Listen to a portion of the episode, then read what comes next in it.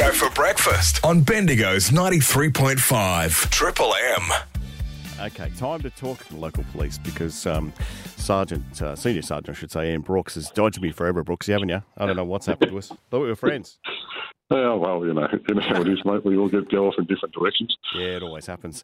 Mate, uh, let's get serious. Bit happening around the place. Your uh, big push from the road patrol is on bikes at the moment, motorbikes, not just the riding, um, you know, what you wear, the whole lot. Tell us more, mate.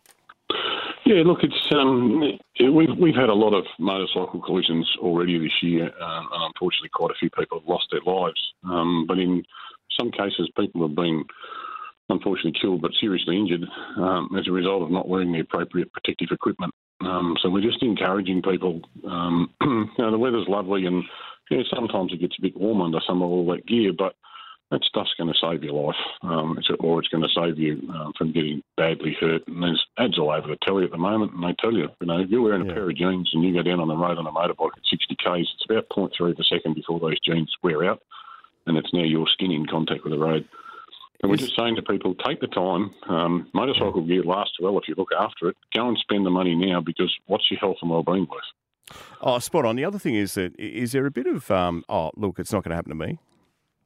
Yeah, and I think that's probably um, a huge part of the issue is people see these things happening and go, yeah, but I'm a really safe rider and you know, I've never fallen off and all that sort of stuff. Well, I'd never fallen off a motorbike t- too until the first time. Yeah. Um, but and and and yeah, when I um, was un- unlucky enough to come down, uh, it wasn't um, a, a fault of mine, um, but um, because I was wearing all the safety gear, I pretty much bounced off the road and got back up again fairly quickly. So it's um, it's worth spending the money, and that was on my own bike, not on not on one of the company's ones.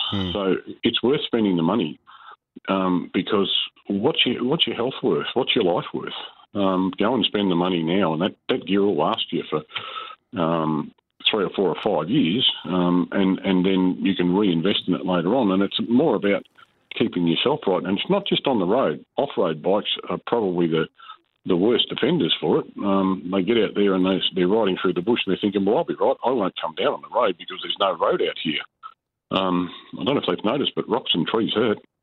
The other, well, that, that's exactly right. The other thing too is the fact that when we do go out the bush or you know you're on a farm, it must be even worse because we, we don't think there'll be many cars out there. We know if we're on a farm that we're pretty safe because we've got fences, but that's just the start of things, isn't it? Really for for danger.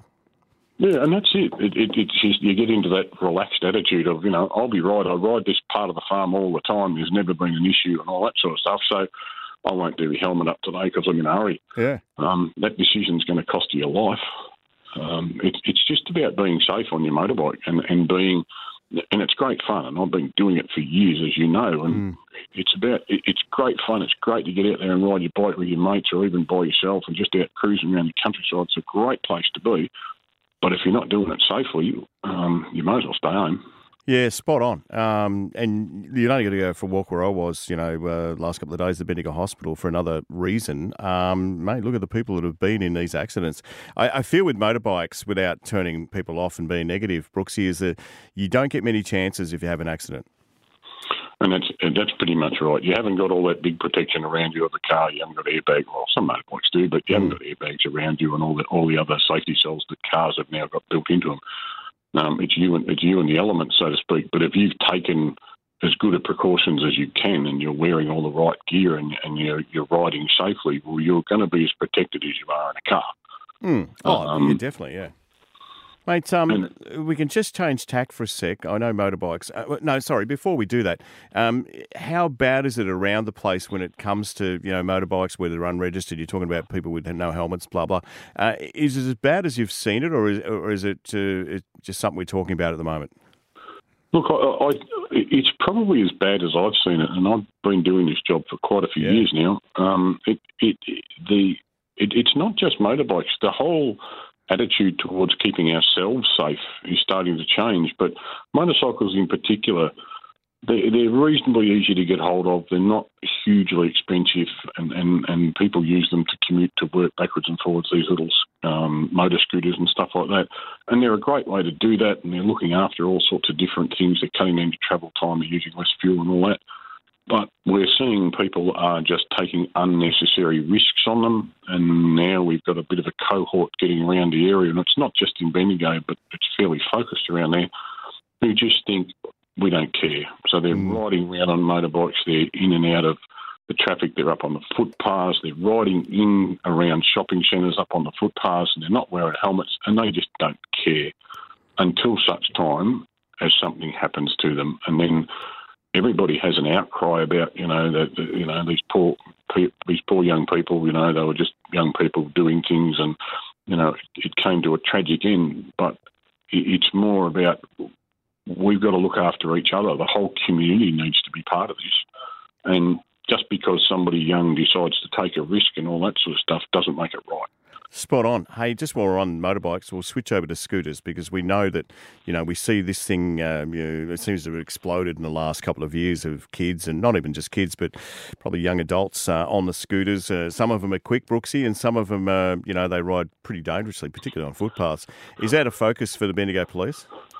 Um, yeah, it is, um, and and everybody's a bit confused about the laws in relation to electric scooters, particularly. Mm. Um, it, it's all very clear. It's advertised on numerous websites. The Vic Roads website has some great information on what you can and can't do. But again, we're still seeing people who are just, it's not going to happen to me. So I'll ride my scooter and I won't wear my helmet today because, you know, it's only a helmet. Who really cares? It's just a bike helmet. Um, right this very second as we're speaking, um, units that I work with are out at a very, very serious collision where somebody who wasn't wearing a helmet electric scooter is in a very bad way. Oh, wow. Um, and so it, it, it's, it will happen to you um, because if you're going to take risks, um, with risks come consequences. Um, mm. And yeah, these electric scooters are again they're a great way to move around and they're you know, relatively cheap. And, and I don't think that um, they're a bad thing, but they're becoming a bad thing because of the misuse people are giving them and just using them way outside of the boundaries of what they were ever intended for and way outside the boundaries of the law. And what they have to remember too is the minute you step outside the boundaries of what they're intended for or what they're licensed or legally allowed to do, everything you get prosecuted for is by way of virtually driving a vehicle. So mm. if you exceed the limit on an electric scooter, you're now on a motorbike. Um, yeah, sure. You get prosecuted like you were on a motorbike. So it's not registered, it's not got all its lights, you haven't got a helmet and all the other stuff. All those things become issues to you. Um, and hopefully we'll catch you before we end up standing beside the paramedics on the side of the road, shaking your head, going, "How did we ever deal with this?" Yeah, gee, that's a it's a sad way uh, to put it like that, but you're right, you're spot on. Mm. It is the reality of the whole thing. Uh, just with that too, and uh, please, I'm probably going to put you on the spot here. Is, is, there a speed limit? I know there is for, for scooters, mate, where it becomes that once you get over it.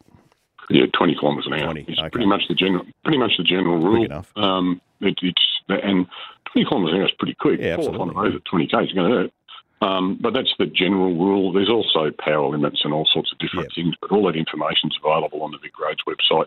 Yep. So if you're contemplating, people are contemplating buying a scooter or they've already got one, or they're contemplating buying one for their kids for Christmas, I'd go and check the legality of it first. And look, if, if you're in doubt and it's just all confusing, get in contact with, with Vic Roads or give us a ring at Highway Patrol at Bendigo and we'll see if we can help you out. Cogho for breakfast on Bendigo's 93.5 Triple M.